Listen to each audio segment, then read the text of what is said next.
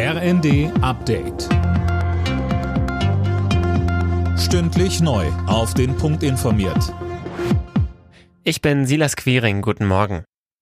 Das Nachfolgemodell für das 9-Euro-Ticket steht offenbar. Im Eckpunktepapier für die Verkehrsministerkonferenz, die heute in Bremerhaven startet, ist die Rede von einem 49-Euro-Ticket. Das berichten mehrere Medien. Colin Mock.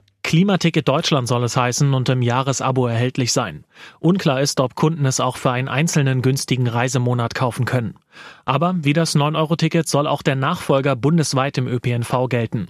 Die Verkehrsminister erhoffen sich demnach einen hohen Anteil von Neukunden und eine hohe Klimawirkung. Ab wann das 49-Euro-Ticket erhältlich sein wird, hängt allen voran von der Finanzierung ab. Die muss noch geklärt werden. Auf den öffentlichen Dienst kommt eine harte Tarifrunde zu. Die Gewerkschaften fordern 10,5 Prozent mehr Geld für die Beschäftigten. Ab Januar verhandeln Verdi und Beamtenbund mit den Kommunen und dem Bund über die Gehälter für die zweieinhalb Millionen Beschäftigten.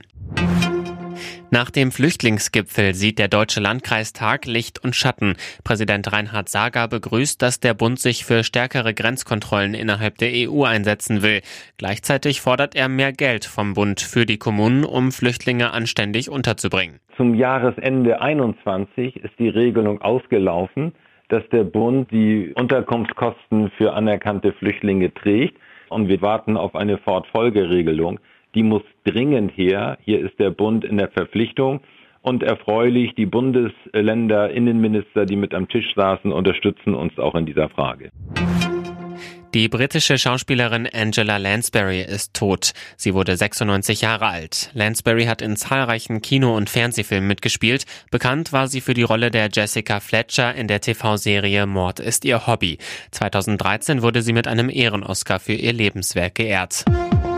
Alle Nachrichten auf rnd.de